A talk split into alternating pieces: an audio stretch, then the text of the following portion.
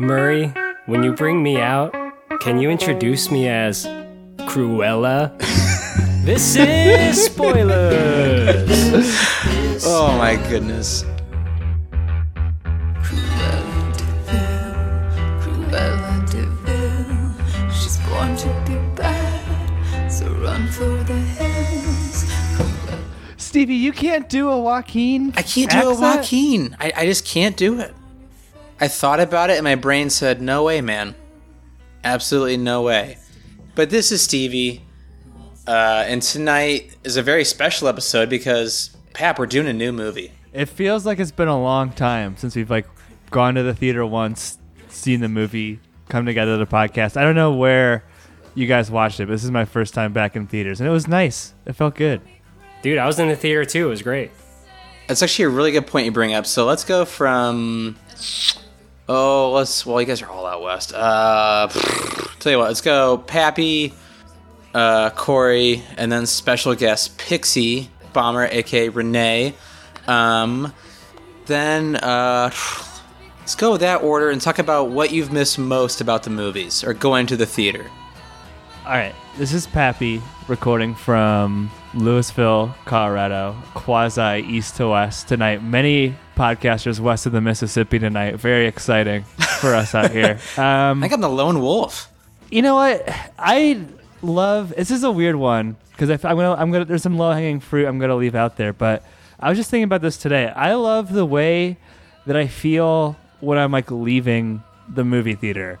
Like I'm, I feel like I'm usually like like really relaxed, and I love that. I love that feeling when you go into a movie and it's like seven o'clock and it's still bright outside, and you leave the movie and it's like nighttime, and like that all happened like while you're in the movie theater. I fucking love that shit. So, just the like feeling of coming out of a good movie and then texting you right away about it, like that's that's one of my favorite things. That's kind of the origin story of spoilers. Actually, we used It really is. we used to call each other after every single movie we saw. Basically, like you'd be on a date. That's date. how this podcast started. You'd be on a date with your like then girlfriend Lauren or something. You'd be like, call. All right, I gotta Now call Pappy wife. uh, to tell him about the movie I saw. You dial, you don't say hello, you give a spoiler. Like, I think it actually started with what? John Wick, Pap? We were doing it for years. I don't even remember. Yeah, I think John Wick was like one of the first one where I was like, "Hey, you need to like go see this movie right now." And many years later, and almost four movies later, we're still doing it. So check us out. That and the reclining seats. Those two things. Or whatever. Oh, they're so nice. Gotta They're love so them. nice. This is Corey, recording out of Simi Valley, California. I also went to the theater to see this, took my kid. It was a great time. Uh, the thing I miss most about going to a movie theater, it's kind of hard to say on the spot, but um, probably, you know, creeping up to a boomer mid movie while they're on their phone, tapping with like the click sounds on, and just slapping that shit right the fuck out of their hands.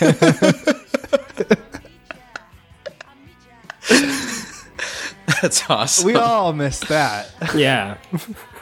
Have any of you guys ever yelled at anybody in the theater? No. No, I try not to do that. I, dude, I have this like temper problem. Like if I get hot, I can't come back down. So like I really, really try to avoid getting to that level, especially in an environment where I'm like with my family.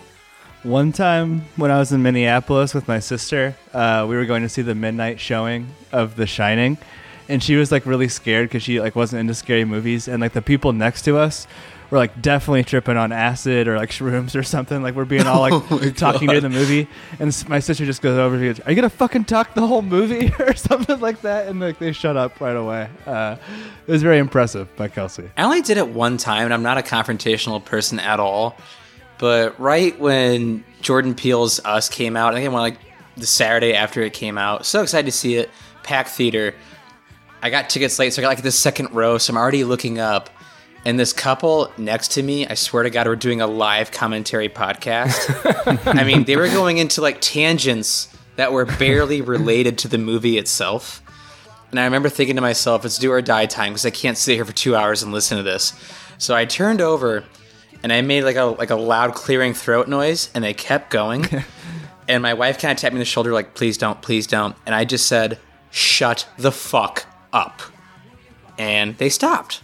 And that was the only time I've ever done that. I like how it goes from zero to a thousand though. No, we're never like, please be quiet. It's just like shut the No. fuck up. Slap Like, that shit out of it people's was- hands. Like it's so It, aggressive. it was just so aggressive. I've never heard a couple like talk. Like, I mean, I swear to God, they were doing live commentaries. It was absolutely insane. But let's dive into this movie. Well, we got to do Pixie, right? Oh crap! I totally stepped over that. The last time I was in the theater was the last time I was on the podcast, which means it's a Disney film. Which is crazy that I've been in the theaters only to see Disney films. It's not that I haven't given Disney enough of my money. I literally have a Disney tattoo on my body, so it has my soul.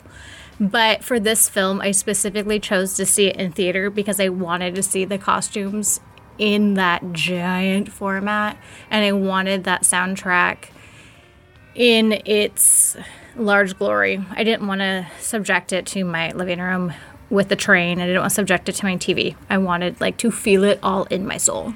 On that note, did you appreciate the fashion in this movie? I feel like this movie really focused on that element. Oh, did I? I appreciate it so much that my friends immediately were telling me that the one of the dresses from Cruella is coming to Museum of Pop Culture, which has the Disney collection. The dress will be in Seattle, where I'm at, for a limited time. And I was putting off going to Museum of Pop Culture, just dragging my feet because I have been busy, but I am prioritizing and I am going the weekend after this podcast drops, and I'm making an effort to get as close as legally possible to one of the gowns from this movie. Nice. Very, very cool. Um, so let's go ahead and just dive on into this movie even more. Pat, did you appreciate kind of the adjacent storyline they took with Cruella versus just doing a shot for shot remake like they did with Lion King? No, I wish it was a shot for shot remake with more CGI dogs. Um, I mean, this is more of the Maleficent type, right? Like sort of the origin story of the famous Disney villain. So giving this some context, like, are there other villains that you could see getting this treatment at all? Like maybe would they do like an Ursula one? Scar, but they have to have to be humans like dressed up as like a lion costume. I think that Frollo. would work best. I can't see them doing that with Lion King. Maybe Ursula, but um, Little Mermaid is getting the live action remake, so I don't know what exactly they're gonna do with Maybe that like one. a Hades from Hercules. No, Hercules. dude, Frollo. I'm telling you, Frollo. Frollo. It's all sex songs about wanting to fuck women. the darkest movie Disney will ever make. Um, but I, I feel like this movie has a reason to exist more so than those live action remakes, right? Like, given the choice between the two, if we're gonna dig into the Disney canon and like produce something new, if we're gonna if we're mining that field, then I would rather it be like you know a new take on a character, an origin story on a character, than yeah a CGI lions talking to each other. Damn, you guys hate that Lion King shit, don't you? I really don't like it. Oh I- my it's I- gosh, did not like it. so pointless. That that movie is so hard to watch, and there is no point for it to exist besides for money. Like Pap said, this movie has a reason to exist. Now, Kylo, you're known as kind of the king of comedy when it comes to this podcast. That's not true. Um, did you at least like this movie? Fuck yeah, dude. Good. There we go. Yeah, I like a lot of things about this movie. You know, this this is a movie that I did not expect to like, and I thought it was funny. I know that we had the intro spoiler that it was it was marketed like the like the Joker, right? It was It like- really was. it was like the PG Joker. Um, it's not quite that, and uh, that's a good thing. I think this movie very much stands on its own. Um, but I wanted to ask you guys because I'm not that familiar with this end of things. Like, where does the 101 Dalmatians animated movie stand? Like in terms of quality amongst like the Disney animated features? That's an interesting question because I think I had it way higher on my list than anybody else when we did our ranking. I had it like in I the think you had it in the teens. teens, didn't you, Pat? Yeah, I think it's. I, I, I like the. Uh, it's very stylistic, right? It's very jazzy, so I feel like it's either you love it or you hate it. oh yeah, you were totally into the but jazz I, thing. I, I appreciate that about it. Um, I think it's. I mean, it's regarded as a classic. I I don't know where you guys had it. I had it in my top 30, but it wasn't higher than 20. So that's not like one of the all time greats, right? Oh, God, no.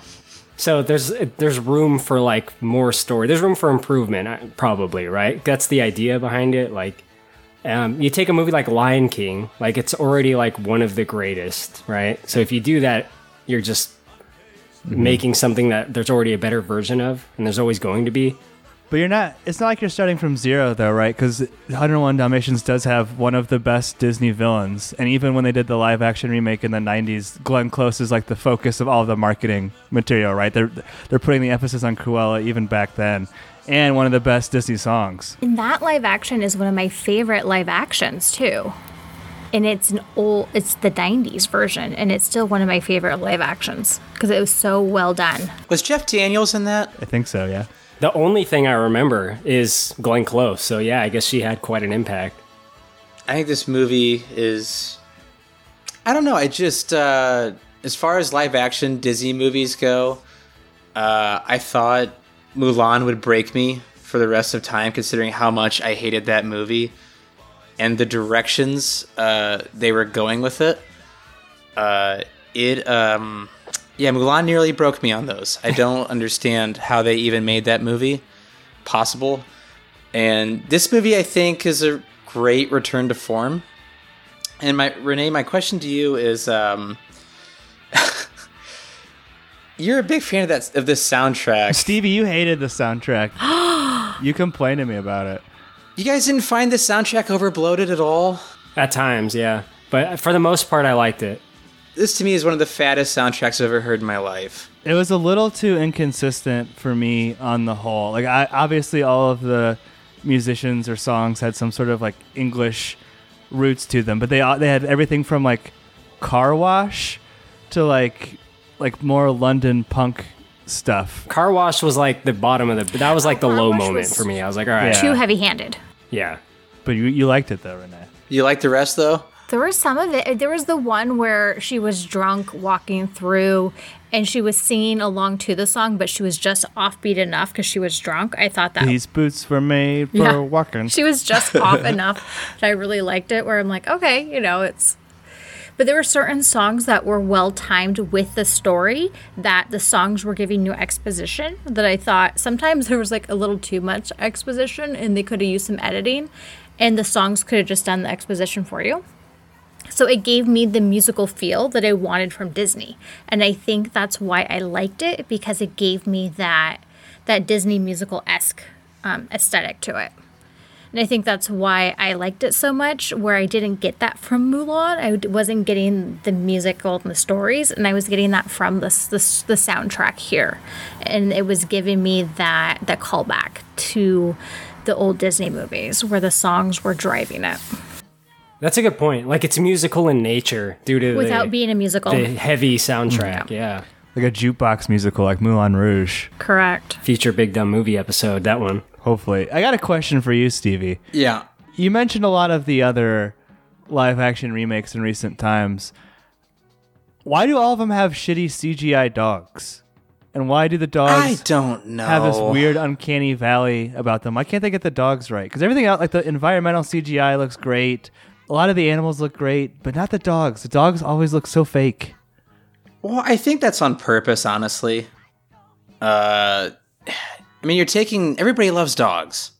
You know, everyone loves dogs. And I think them making them look like hyper realistic would only be a negative.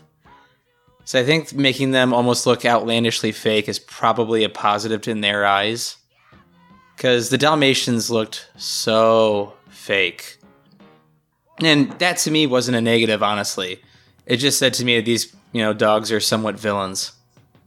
I like dogs if they have a little eye patch, you know? You like Winky? The dog was cute. So cute, man. I'm telling you. That little dog. He got Did me. you love the the heist, like with the necklace and Wink, like dressed dressed up as a giant rat? oh, fuck yeah. I did like Winky as a giant rat. That the dude that, that's handling Winky, forget his character name. Uh, the guy that's always like, "What's the Horace. angle?" Horace? Yeah. He's funny, man. He's really funny. Paul Walter Hauser, I think is the actor's name. He's definitely been doing a lot of movies recently. I'm glad that he was. I mean, he was so well cast, I mean, he was great in I Tonya. This is the same director Correct. that did I Tonya. and he was in Black Klansman too. definitely. Uh, I I love seeing him run around on that heist, and and that to me like one of the highlights of the heist is getting to see uh, you know Cruella in her true form, and we see more and more of that. But that's the first appearance, and it's a it's a good reveal, and she looks great, and a lot of things in this movie look great, but she's one of the big ones. I, I Emma Stone all all gothed out like that. It uh reawoken something in me.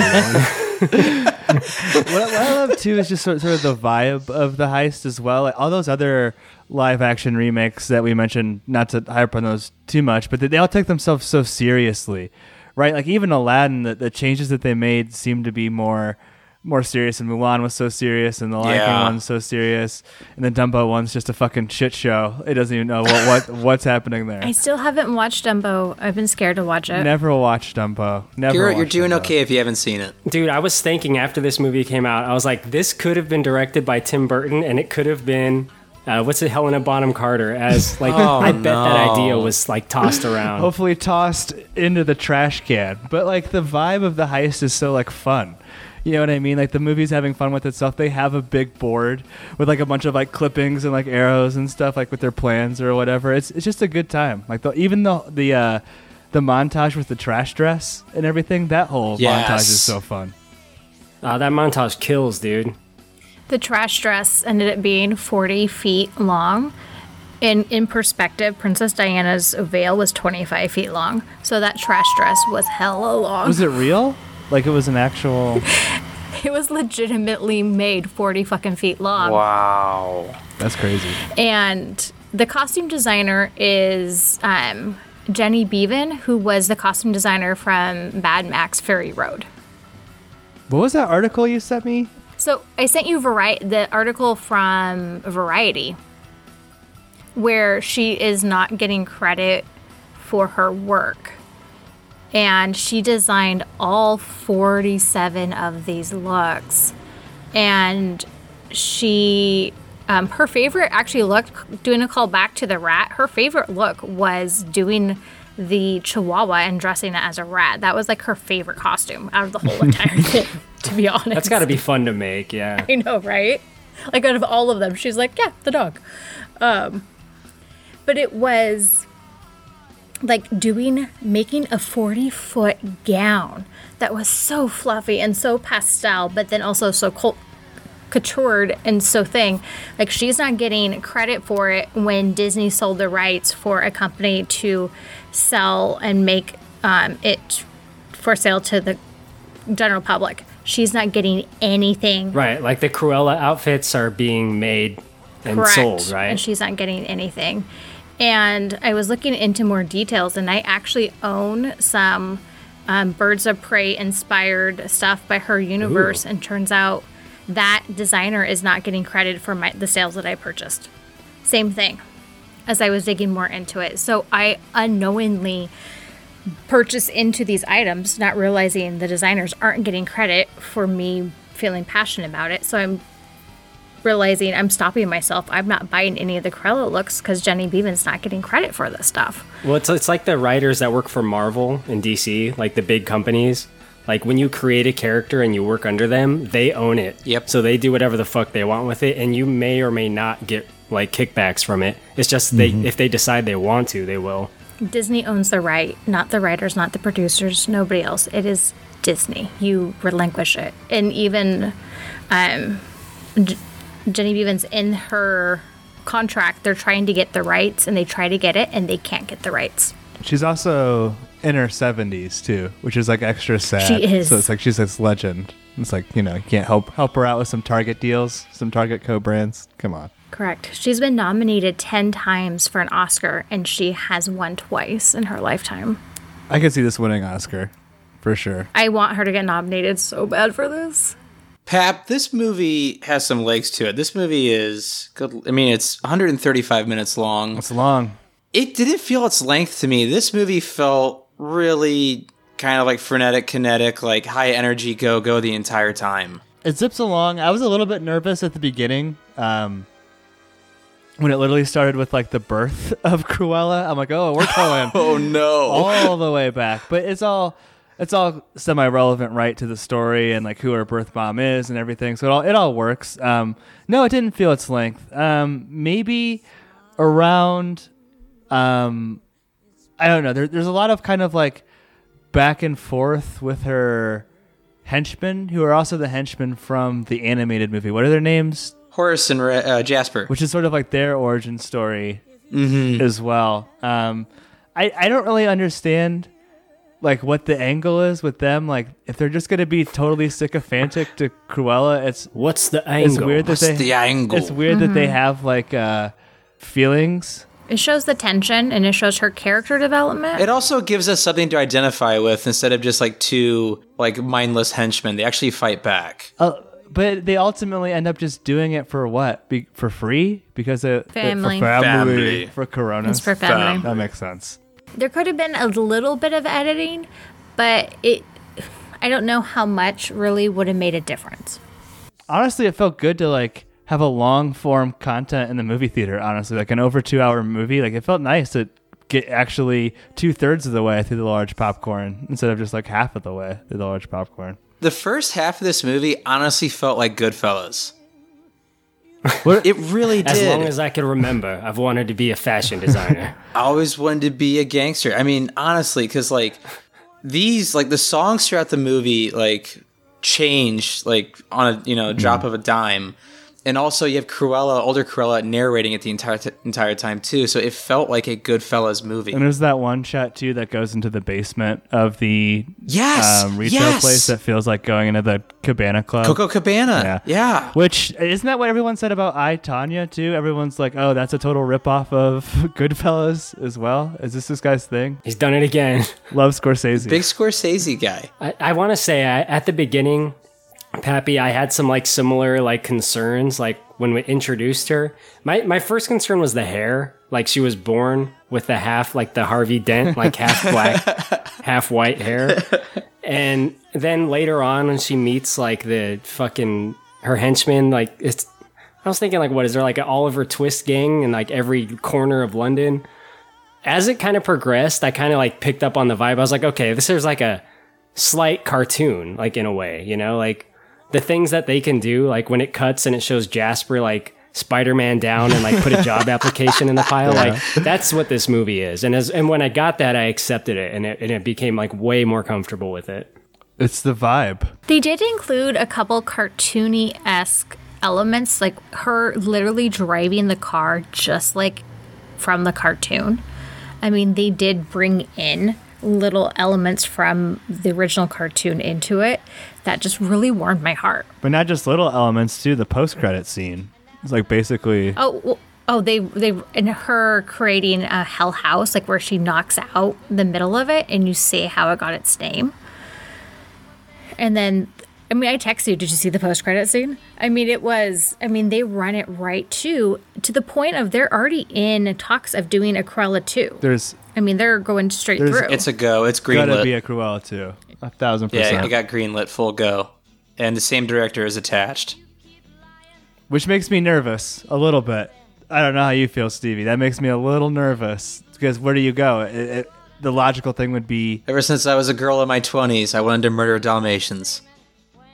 I feel like that's where it's got to go, though, right? Like, cause they have Pongo and what's her name, per- Purdy. and what's what are the Perdita. what are the owners' names? Uh, the Darlings. It's like Roger and something. they're gonna meet cute. It's gonna be 101 Dalmatians. There's gonna be the talking dogs and the barking, per, or uh, what's it called when all the dogs like bark in a chain or whatever? The telephone. You're gonna start a howl. Uh, they're gonna start a howl. Exactly. yeah. I don't. Does it? Does it it not make you nervous though? That, that that's where it's headed. Um, it doesn't make me nervous because going into this, I wanted to hate it, just because of my track record with live action Disney films of recent. Because to me, they've always looked so clean. I mean, even somebody covered in dirt would look clean, and this movie just had a different look and vibe to it. And I was expecting you to hate it. yeah, I actually absolutely just adore this movie. It had actually a good look to it. So I think if it was the same director, uh, in you know Emma Stone at least, and Jasper and uh, Horace come back, we have that kind of continuity. and Mark Strong not playing a villain, uh, I think a two could work because I think they would do a story adjacent again, where it's not a meet cute, but something far different. So That was the twist, right? That he wasn't the villain. yeah, I thought he was the villain the entire time. I thought he was the dad. I thought he was going to be like the dad of Cruella. You thought know, Mark was like mention the secret lover? Yeah. Oh, that would have been cool. Well, at the beginning montage when it's like mom had to stop somewhere and get some extra money, I'm like, oh no, is this like a Forrest Gump type situation? is that what we're headed to? But that was a big twist too. Your mother loves your education. The, you guys were talking about the Dalmatians a little bit. I had a slight concern when uh, her mom was killed by them. I thought this was going to be like the only involvement of Dalmatians in the movie. And if that was the case, like I feel like that would have been a lot more stupid. like, you know, if she wanted to get revenge on Dalmatians for killing her mom. I thought that's kind of where it was going, but uh, the writing was well enough to not fall into that trap. Renee, I feel like they combined a lot of elements from. I mean, it's not the first one to do it, but a lot of elements from other movies. Did you kind of like the Devil Wears Prada relationship between Emma Stone and uh, Emma Thompson? I did. I totally got a bunch of um that was actually one of my notes was as I was walking through it I was like oh to- because of how her um the power dynamic between um the two characters was very much Devil Wears Prada where she was trying to gain her approval but also how her work outfit evolved as her character evolution evolved too, just like in Devil Wears Prada as she was growing and trying to gain approval. I definitely got that feeling. But also with the way that the tasks were given and assigned to her, I totally got that from it. Yeah, I thought Emma Thompson absolutely killed it as the Baroness. She was such a joy to watch on screen. And that when she saw the room full of duplicates, just the subtlety in her facial tics. Like just watching her face just twitch. She didn't say anything, but you could just tell just the the the reservation that she had in her body and that was all you saw was just her eye move where I mean, it was just flawless in that moment. That was some uh, V for Vendetta vibes when they all show up wearing that Cruella outfit. But I, I fucking Uh-huh. loved it when they were getting out of the car and they just got absolutely depleted by his security guard every time, just like spear tackled these women getting out of the car. That was pretty funny. Fucking Goldberg. Yeah, that was some good shit.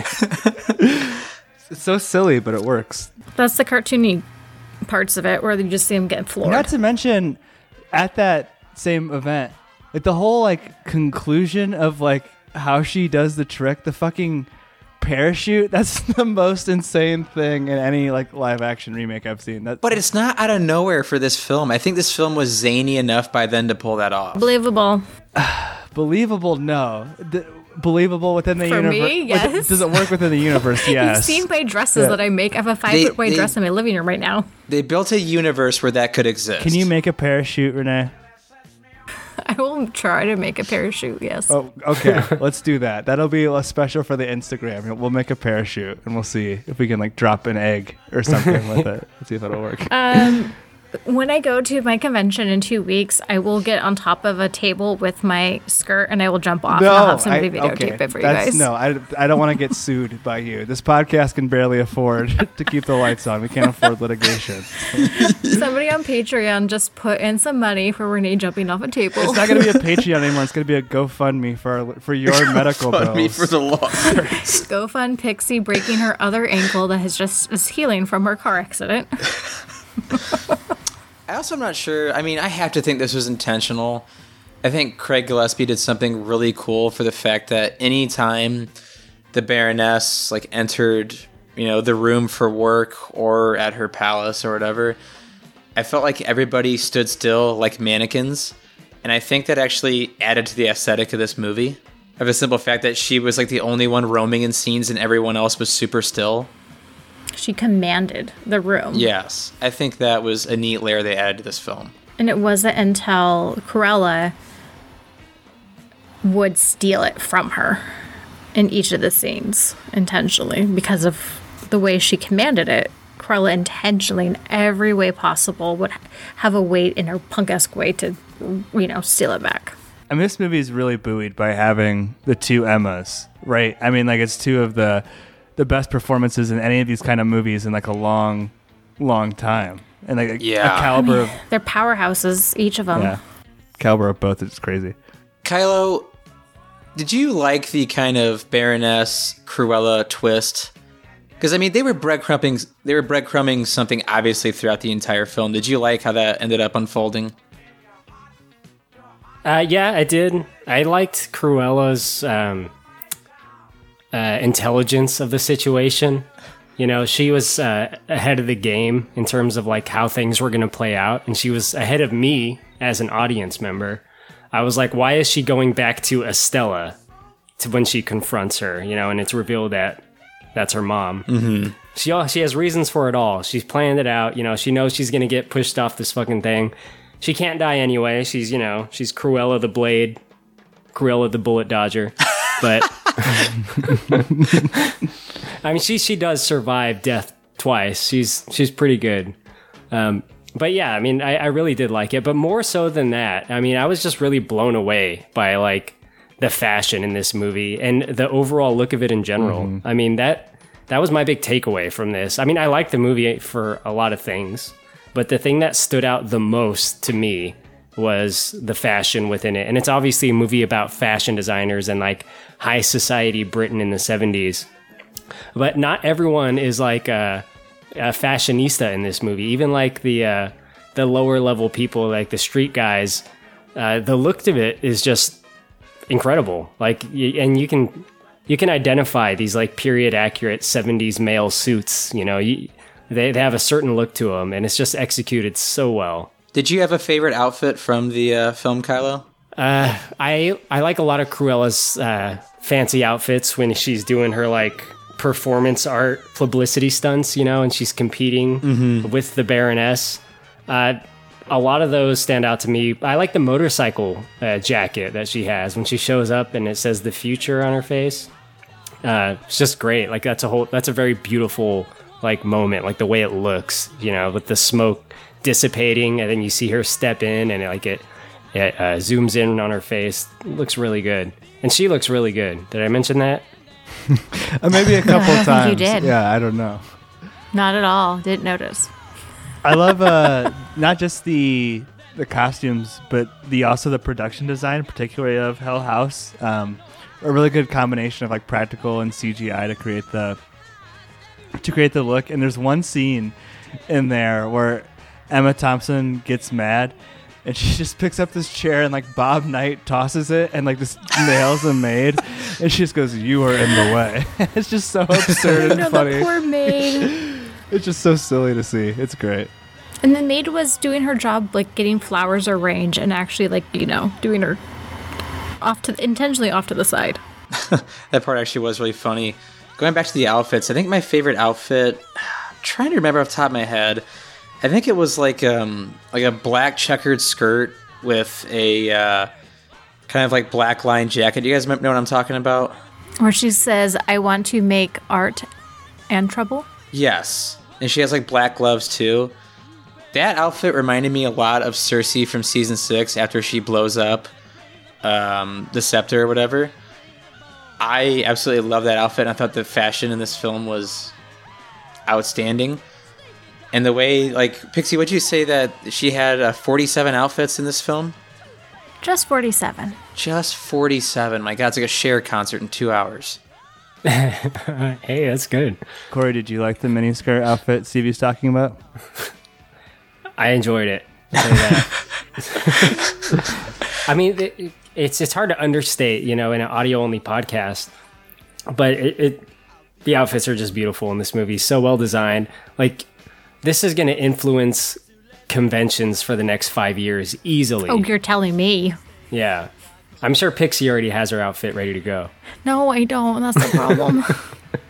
Got to get on that sewing machine. People have been sending me like photos and I've been avoiding it like because I don't I didn't want spoilers of the movie, so I've been avoiding pictures of these for the longest time and avoiding trailers until I saw the movie. Yeah, I mean, if you follow any cosplayers on Instagram, just watch them for the next few months. You know. my house is not big enough. Well, actually, I could probably do it. My house is not big enough for what I want to do. Corey, if you had to bet now, what's going to win, or what's more likely to win costume for Best Oscar? Without having seen it, would you say Cruella or Dune? You know, Oscars are so fucking weird. I don't understand them at all. There's nothing to understand. It's random. they don't even know what they're doing. Here's one thing that I said after I was done with the movie. I said, I hope that the Academy doesn't forget about this movie come Oscar season. Because we just had the Oscars, right? Usually, Yeah. Oscar movies come close to the Oscars, and this is very far away from the Oscars. So I just hope it's not forgotten about. I think Disney will campaign. Oh, that's what they do best. They're definitely going to campaign hard. The favorite thing. Disney's going to drop their money on this one. They wanted Endgame to get a Best Picture nomination. Yeah, though for sure. Yeah. Uh, But this has a good chance too, because this reminds me of something like Black Panther, where it's just a little bit outside of the traditional, you know, like period piece drama with fancy dresses, uh, Phantom Thread. but this thing. had period pieces in. But it. but I mean, it's. But I'm and talking you about the, guys ge- know I make period pieces. the genre of the film. Renee is what I was talking about, not when it took place. I'm just waiting for you guys to ask me what my favorite one is. Like I'm just being What patient. is your favorite one? I was waiting for you to jump, in Jump after I in asked there, Renee. Carlo. I, Yeah, I was being jump in the patient. I was waiting for the guests to go last. For all you Hop guys on to say in. yours. Well, mine includes a lot of color and a lot of 5,600 hand sewn flowers. Okay. Does that give you any clue? Trash one. Midsommar. No, it's actually not the trash one. It is the um, red to black organza dress where she stood on top of the car, where it had the drape that said the past on it, and they locked. yeah. The, her they lock inside the, the doors. Correct. And so it's um, had all the organza, which I'm a huge fan of organza to begin with. And then the top of it had this punk rock jacket, which had all the trimmings and had the structure. So you had the combination of just the contrast of the structure on top and then this flowing and gorgeous. Um, That's kind of like another point to this movie, right? Like the punk rock vibe of it. Like it, it kind of captures that like 70s, like punk is this new thing. It's like the new cool thing. And Cruella's kind of like on top of that in their local area, it seems like with her rock concert and her Yeah, like, she did a rock concert for, for crying out loud. yeah, which was pretty fucking sweet. Like that was a good moment. I love that.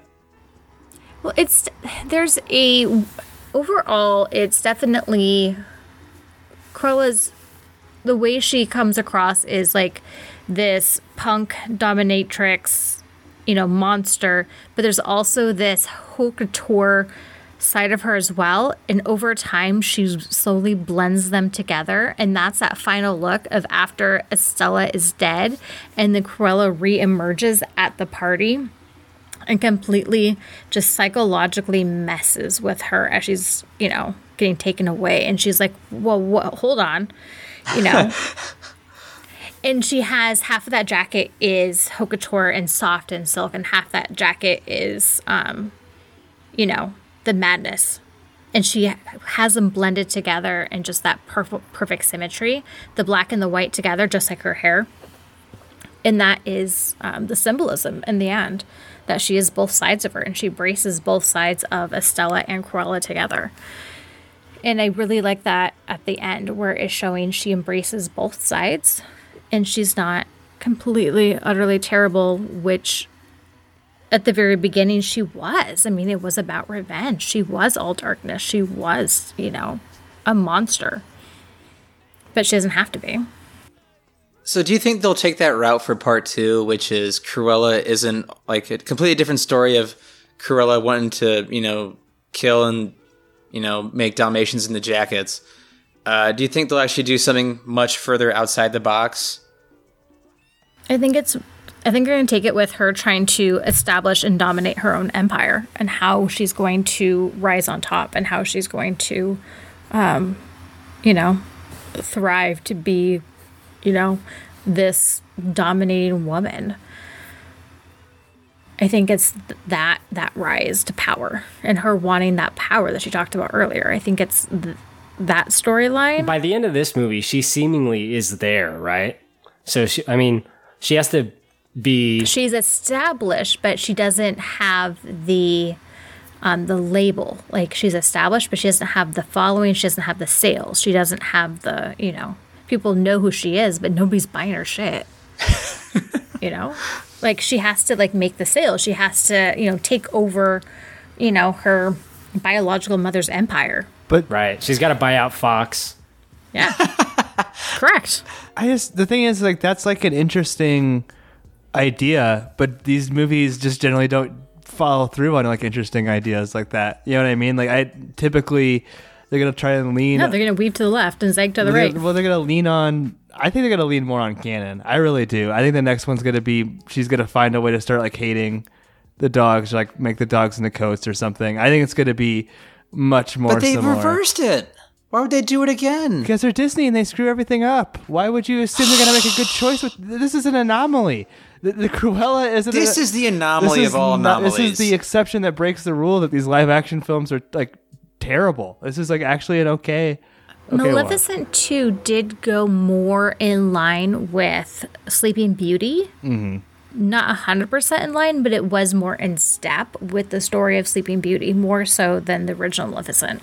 So I wonder if they're going to take that route. I did not enjoy Maleficent 2. They want canon. They want their own like Disney canon. They're not going to do anything that like flies in the face of anything that like explicitly happened in 101 and Dalmatians. Basically, they want the Disney live action. They did nod universe. to 101 Dalmatians with that um, little teaser at the end. So I think they're going to step in line with it, but not 100% in line. And the other reason why I don't think Cruella 2 will be good now that we're here, like a big part of why I like this movie such so much too is I went in ex- wanting to hate it, expecting to hate it, just like you, Stevie. Like this comes through true so many times where if like someone's hyping up a movie to you, like oh it's the best movie ever, oh it's the scariest movie of all time. When you go when you go in and see it, it's like it always disappoints. But when you're like Cruella and it's actually like a decent fun ride, you know what I mean? Like we're all like beaming about this movie because of it. Well, part of me doesn't want them to make a 2 at all for the simple fact that Wreck It Ralph 2 exists, and I Mm. really.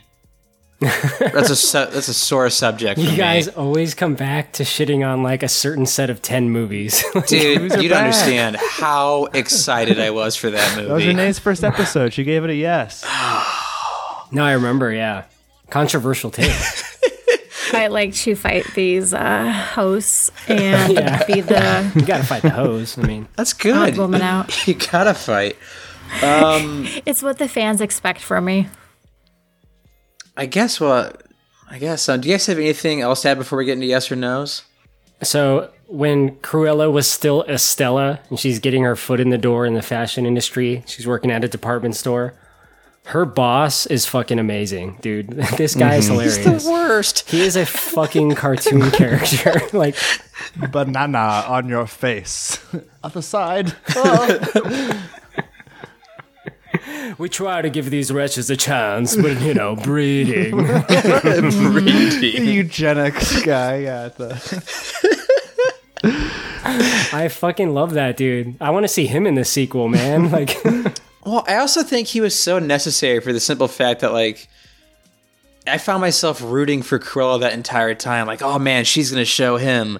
She's gonna show this douchebag. Like, you know, I was rooting for her the entire time she was like working there.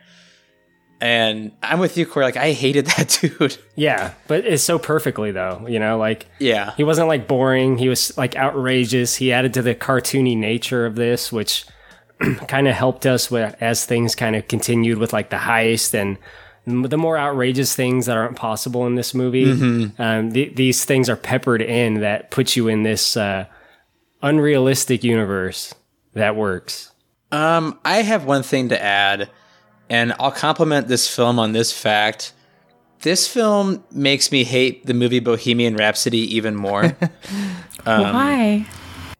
it's a long story, but like this film played what I think is the best Queen song of all time, and for the simple fact that the movie about Queen that was just peppered with Queen songs couldn't play that song is insane to me. What song? Stone Cold Crazy. I think that's the best song that Queen will ever do. So Disney uh, got the rights to it, but the Queen movie couldn't. Yeah, and I mean, they also put it in the perfect place when like frantic things were happening after the heist, and it fits perfectly with the car chase. So based on that alone, I'm gonna give this movie like a hard, hard yes. Wow, I don't think I've ever got a hard yes on one of the live actions with you before. No, as I said, Mulan almost broke me. I really was going into this about to hate But, it. but Stevie, did we get this movie because of Mulan? Like you think? Like in a way? Like Mulan took chances. They were like bad decisions in that movie ultimately. but it did something different. No, I think they went the to the cartoon Maleficent. I went. Through, I think they went Maleficent route with this, Yes. and realizing that was successful, and then they went back to that formula. It's like I didn't think Maleficent was going to be good at all, and that movie is a banger. Uh, and yeah, Renee, I agree completely. I think they went that formula knowing this formula works, and I think they pulled this off really well. I haven't seen Maleficent. Is it just like the uh, Maleficent version of this? Like, is it the same thing like you get with like those musician biopics where they're all the It's- same movie? If, I mean, um, this is a long shot. You ever seen Wicked? Wick? Oh no, the Wizard of Oz thing. Yeah. No. Yeah, they're making a movie. I'm so excited. Oh, good. It's um, it's kind of like Wicked. Uh, as I said, like if you watch Maleficent now, you would be like, oh yeah, Cruella definitely took like this model. You know, like they people always like Scorsese makes the same like mob movies over and over again. This kind of falls in that line with Disney making It's the, sym- the anti-heroes. sympathy for the hero or the villain, right? Is that's what it's all. Yes. That's what Wicked comes down to as well. Yeah, it's like the the villain story you never got to hear because all you Mm-hmm. heard was the hero side. Okay, so taking it back to the beginning, I'm still hoping for Frollo. Yeah, but man. Wicked is ugly and CGI and like boring looking. You know what I mean? I like I saw that like I've seen Wicked or not Wicked, sorry. Uh Maleficent. Excuse me. I'm no, I'm not trying to get the wicked people after me. But Maleficent is ugly and boring and like So I was giggling at you because CGI I would come after yeah. you. Um, Maleficent has really good costuming, but the CGI is not the best. To be desired. I know that Maleficent had Rick Baker, so there had to have been some killer practical effects here and there, right? Practical, yes. Wings, yes. the horns on Maleficent. Horns. I don't know. Yeah. It, I don't remember a thing about it, but I remember. I'll remember Cruella for a long time, not just because it was my first time back in theaters, but because it was a fun time back in theaters. This was like one of the perfect movies to come back to. I'm glad A Quiet Place 2. I'm glad Josh refuses to pod A Quiet Place 2 with me because this gives me the chance to see a fun movie like this where I can like just chomp on my popcorn and my Sour Patch Kids and my Reese's Pieces and drink my Sprite. That's my go-to meal at the movie theater. Jesus, And just have a nice it's a lot of calories. well, you know, I earned it. I haven't been in a while. I'm looking nice and trim. I need to fatten back up. Uh, but yeah, uh, the tone of this is perfect. Uh, the shot I mentioned the shot where it goes into the basement and you just see like how far down on the pecking order of the fashion industry she is, like illustrated by this like one long take shot. Looks really good. Um, I do have some gripes with the CGI they haven't figured out CGI dogs yet, and that's a big problem with a movie about dogs, uh, ostensibly, right? Or it's going to be about dogs more coming up, I would assume, in the second one. So hopefully they get the dog technology down. But um, yeah, a yes for me, not a hard yes. Uh, I think a lot of our positivity is being buoyed, like we said, by our expectations of just how bad the previous live action films were. But but a yes for me as well. Yeah, this is Corey. I'm also going to give this a yes. Uh, this is a good time seeing this, a good theater experience uh, with my kid and my wife.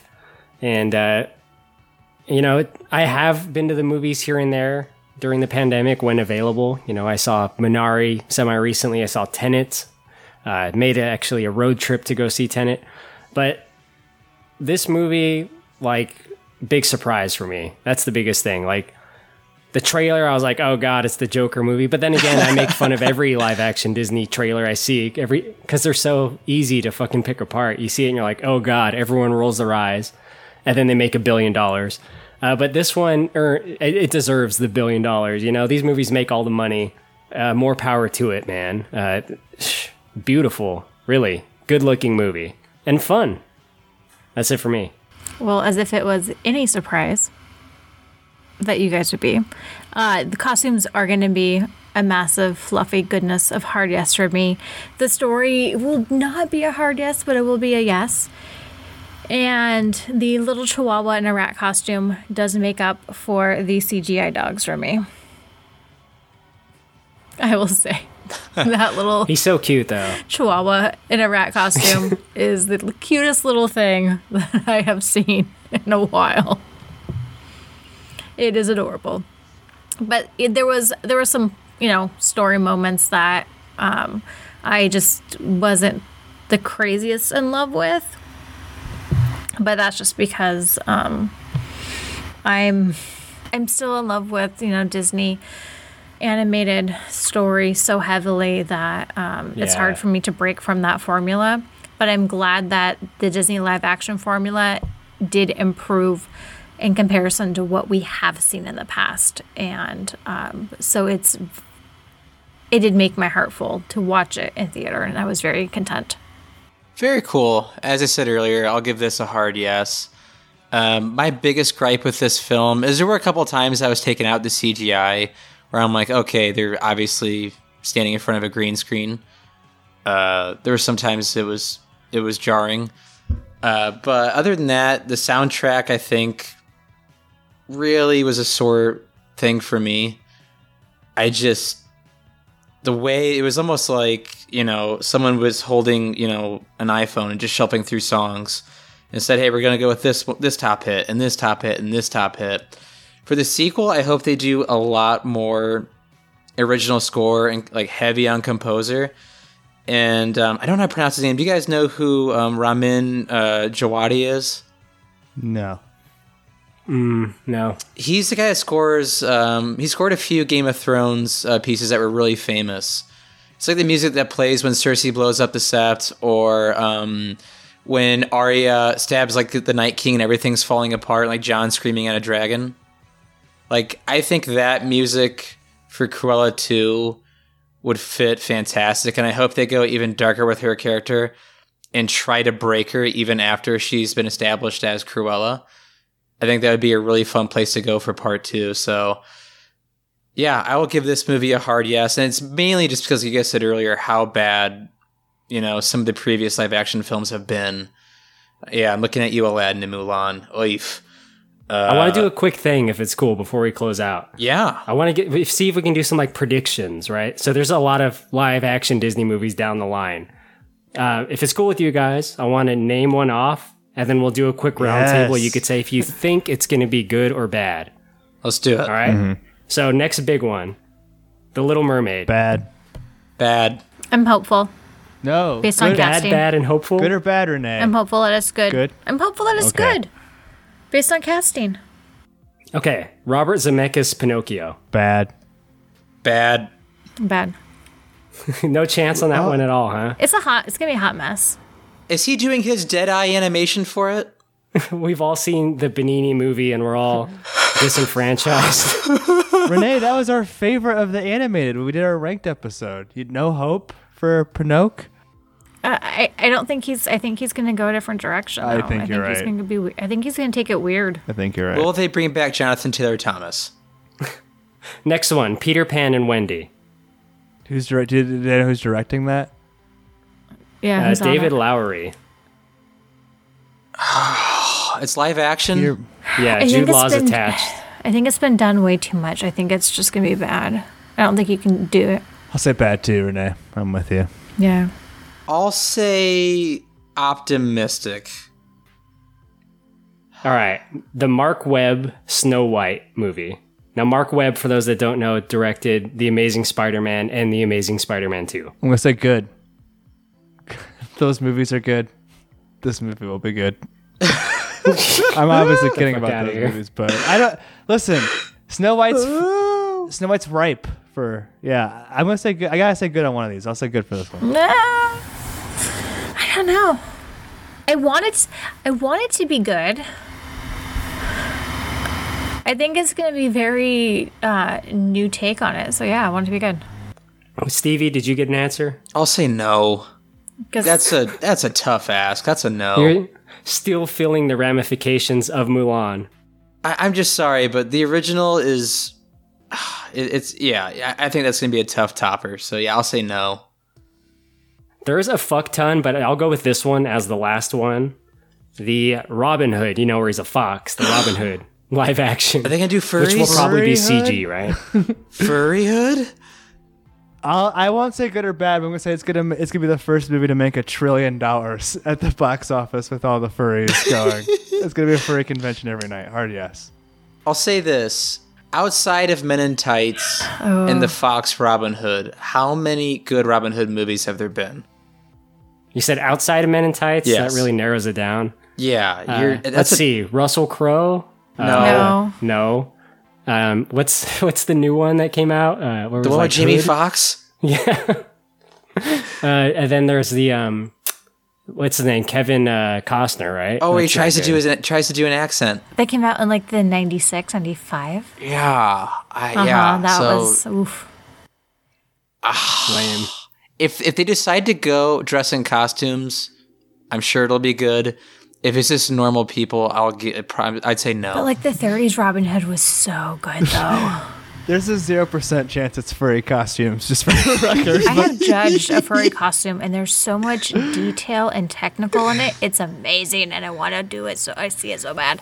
Um Yeah, they got to have like a glory hole, like a retractable, like Um, okay, it wasn't that kind of furry costume. It was like a legit, like beautiful extravagantness. And it was a teenager, so let's get our minds out of that kind of furriness. Corey's just Um, all worked up from Cruella today.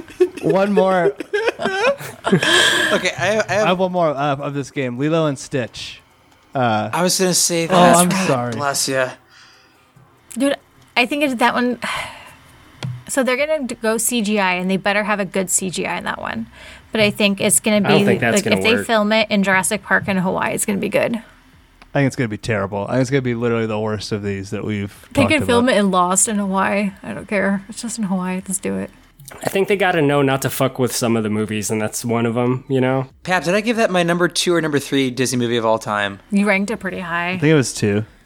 Yeah. I think it was two. Two. I. You and I both had like the weird number twos that nobody else agreed with us on.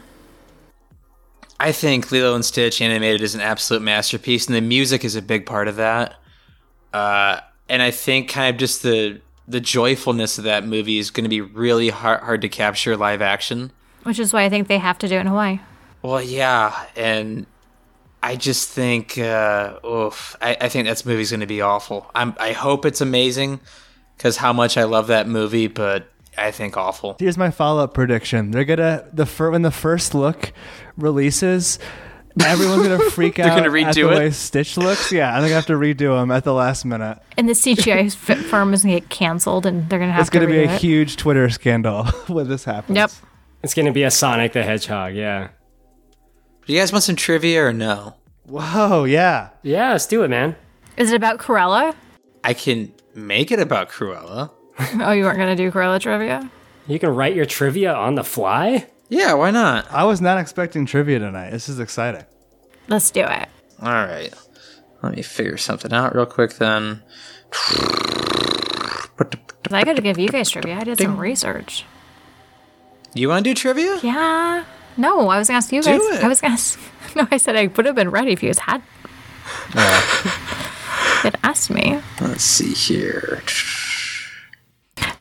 Okay, I have a trivia. Which Okay. designer um, was used for the inspiration at the black and white ball for the red gown? Coco Chanel. Nope. Edna Mode. No. I appreciate that one. Ralph Lauren. You guys are using all I'm the going to exhaust Ah, literally all of them that I know. Alexander McQueen. naturally. Oh, I was so close. Oh, so close on that one. Who's the one who also directs films? Who did uh, Tom Ford. Tom Ford? The one with Amy Adams. Which designer was based on um, Estelle's outfits? Coco Chanel. No, Ralph Lauren. no. Okay. It's Vivienne Westwood. Stevie, do you have a trivia? Because this Renee's trivia is too hard. It's so hard. No. It's actually not the hard, you guys. I was gonna try to do it, but I feel like ageism would get in the way. At the original So- ball where um, the mother dies, which historical figure are most of the people dressed after?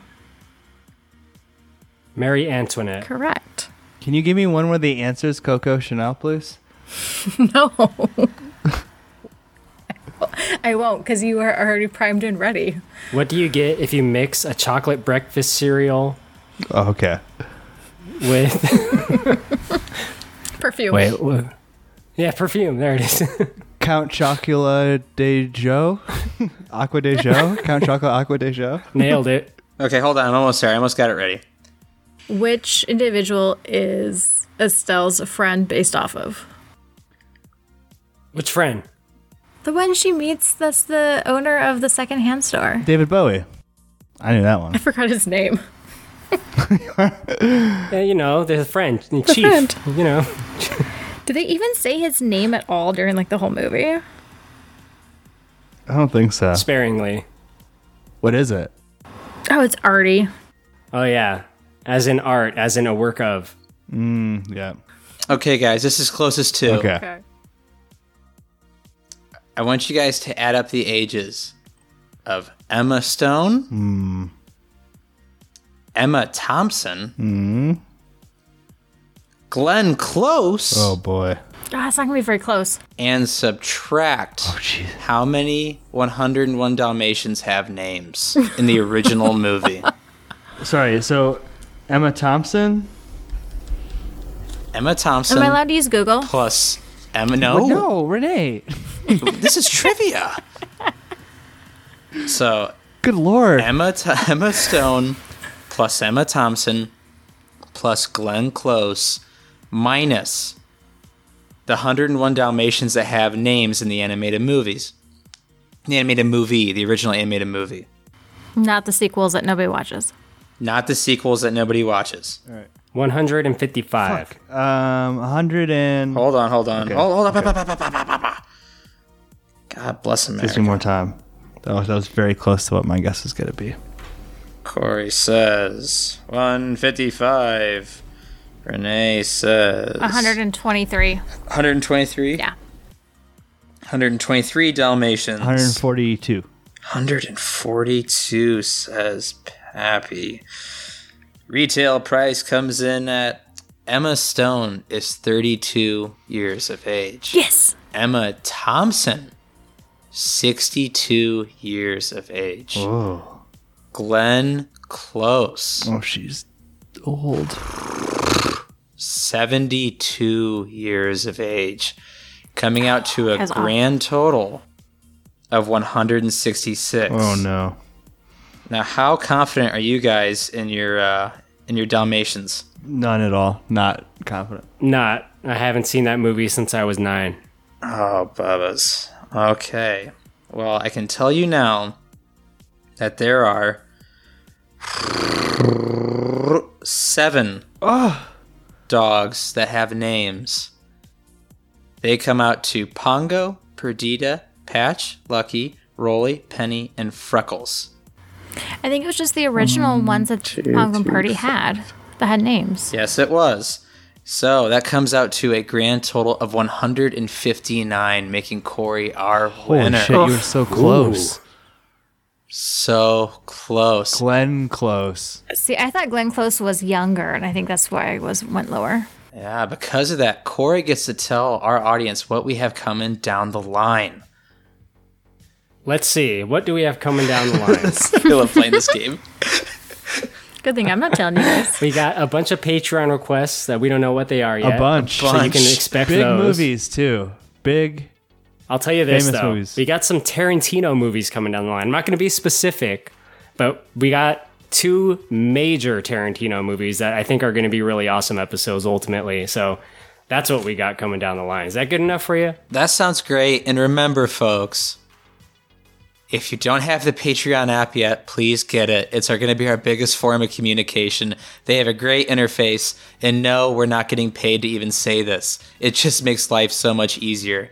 And also, if you're in your car or in home, actually, not if you're in your car because you're going to have your hands on the wheel, but if you're at home or mowing the lawn, whatever you're doing, give a round of applause and a clap to Josh, Corey, and Pappy for how much editing that they do and how they're able to get episodes, you know, out on time while having full time jobs and a life on their own. So thank you guys, really. Uh, also, thank you, Pixie Bomber, aka Renee, for coming on. It's been so long, so thank you. It has been three months exactly. Too long. Is there anything? Wait, I oh, know. oh. Way too long. In the Heights, Pixie. In the Heights with Stevie and I. Yeah, of course, obviously, yes, always, yes, yes, yes, yes. Yes. Lin Manuel Miranda. What Miranda. about Stevie. Luca? Luca's bi- coming out soon. I'm biting Adds my to lip our right Pixar now. list. You're biting your lip. oh, in the are we doing in the Heights next week? That weekend then? As soon as possible. Well, whenever you can. Yeah, next weekend works perfect. God bless America. Corey, take us out. All right, so I get to take us out. That means I get to say something, and I just want to take a quick moment to talk about Anchor. Hmm. If you guys haven't heard about Anchor, fuck them. fuck Anchor. What is Anchor? Anyway, take it away, Spoiler Man.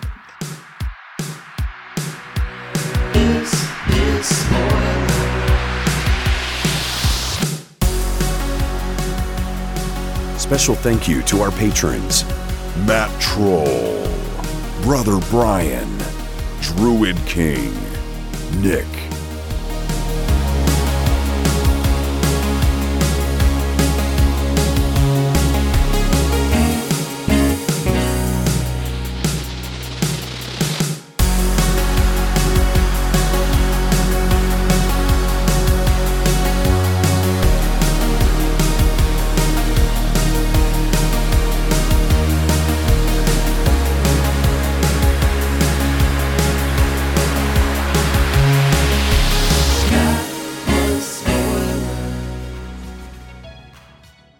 Do you, is the uh, moth dress on display there too, or no? No, just just the uh, just the uh, flame dress.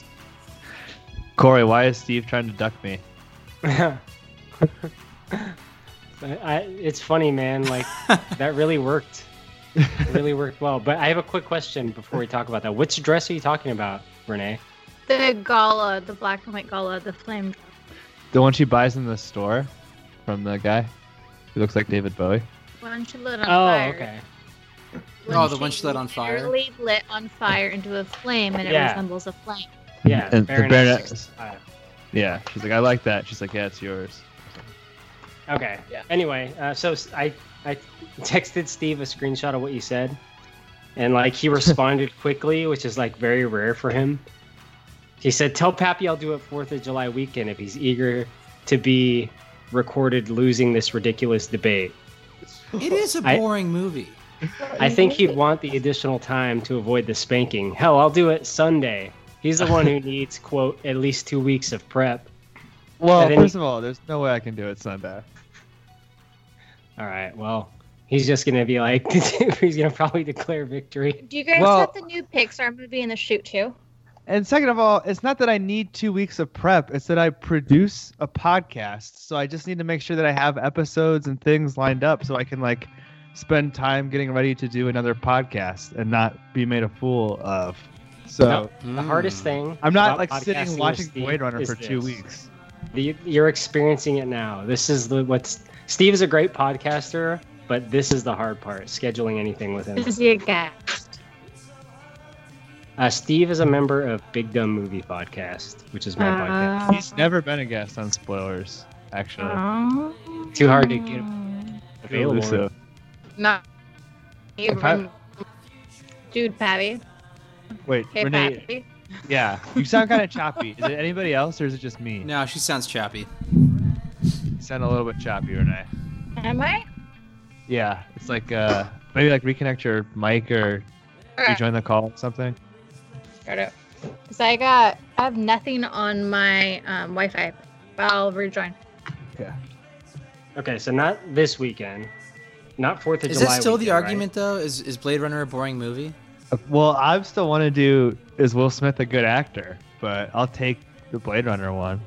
Yeah. Uh, Well, what, what's the Blade. argument? Is is he uh, like? So is he capable of being a good actor, or is he a good actor in all of his No, movies? that's not the what we're doing. Uh, do you have hijack rolling, by the way? Yeah. Okay, Okay, good. Uh, I'm back on. 'cause I want Steve to hear this. I don't think he listens to podcasts. I'll clip this and Really? I don't remember what the Well, question is. But I mean, listen to your guys' podcast. anytime after the Fourth of July, I can be okay, ready. it'll have to be August then. I'll text him now. Can't wait. Yeah, I'm trying to like put out two podcasts and record one podcast by Sunday. There's no possible way I could get ready for a debate, too. What's the Come on, debate Steve. though? The Blade topic Runner. Is it Blade Runner. boring? I don't understand how it's a debate. not that it's bad. No. Not that it's Like, like there A will be blood. I'm Probably sure. Like, it's a good movie, but it's still boring as hell.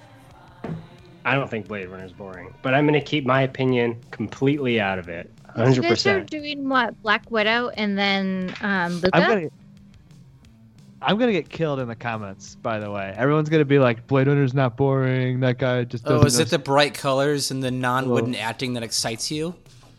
but I'm like gonna let God be the judge. No one else. I think Only I think I'm the only my one that gave Blade Runner a no when we did it. I thought you guys all gave it no's. Oh, I liked it. No, everybody gave it a yes except for me. I like boring movies. That doesn't mean I don't like it. But there are boring movies that I like. And Blade Runner is one of them. 2001 A Space Odyssey is boring. It's a good movie. I mean, if the Warren's movie is boring, I might fall asleep.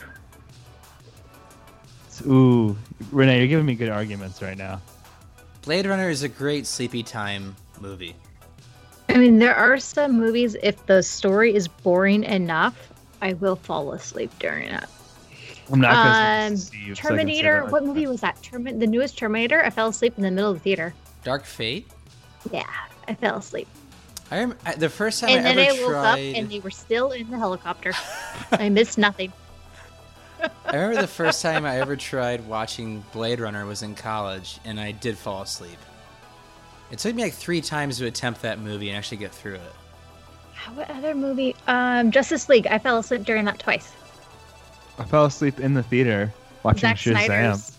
Zack Snyder's newest You fell Justice League. I fell asleep. during Shazam? That's a good And I was- movie. I was so asleep that I was asleep until the credits were done and the lights were on, and the usher had to wake me up as he You was like didn't have cleaning somebody go with room. you and babysit you?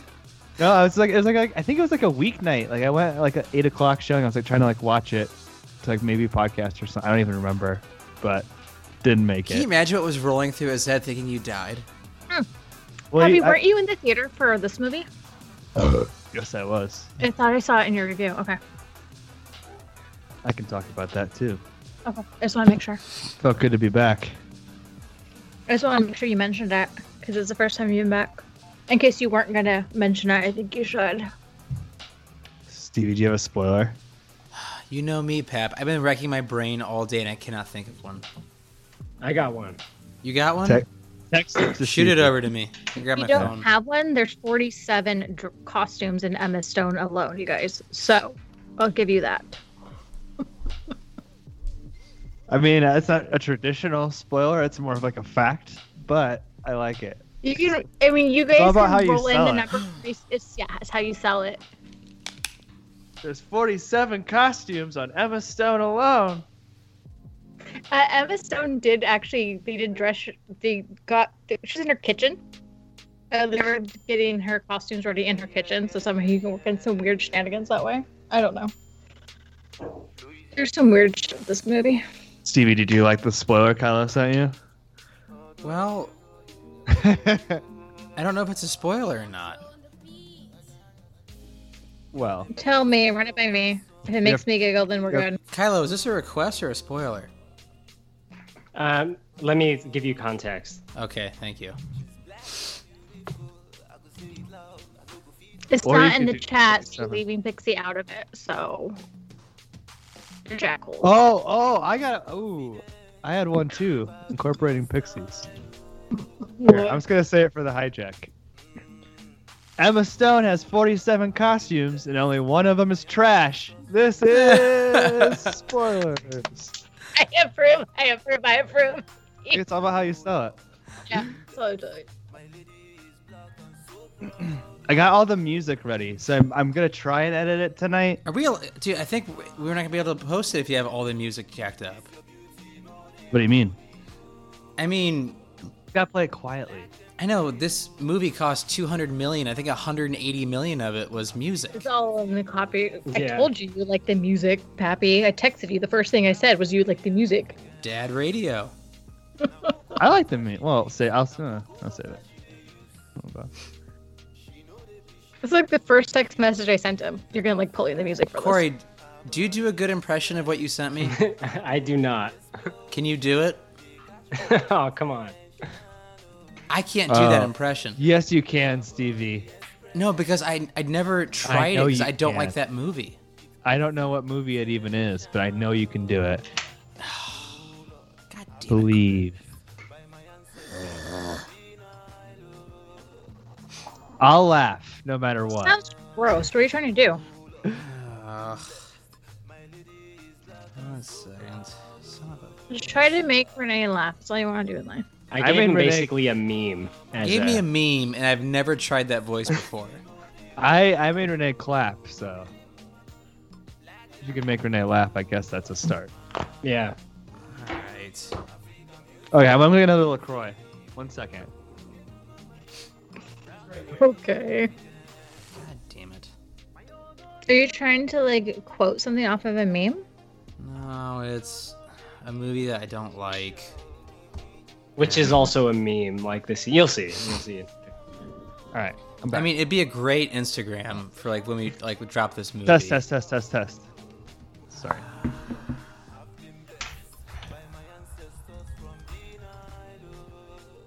Do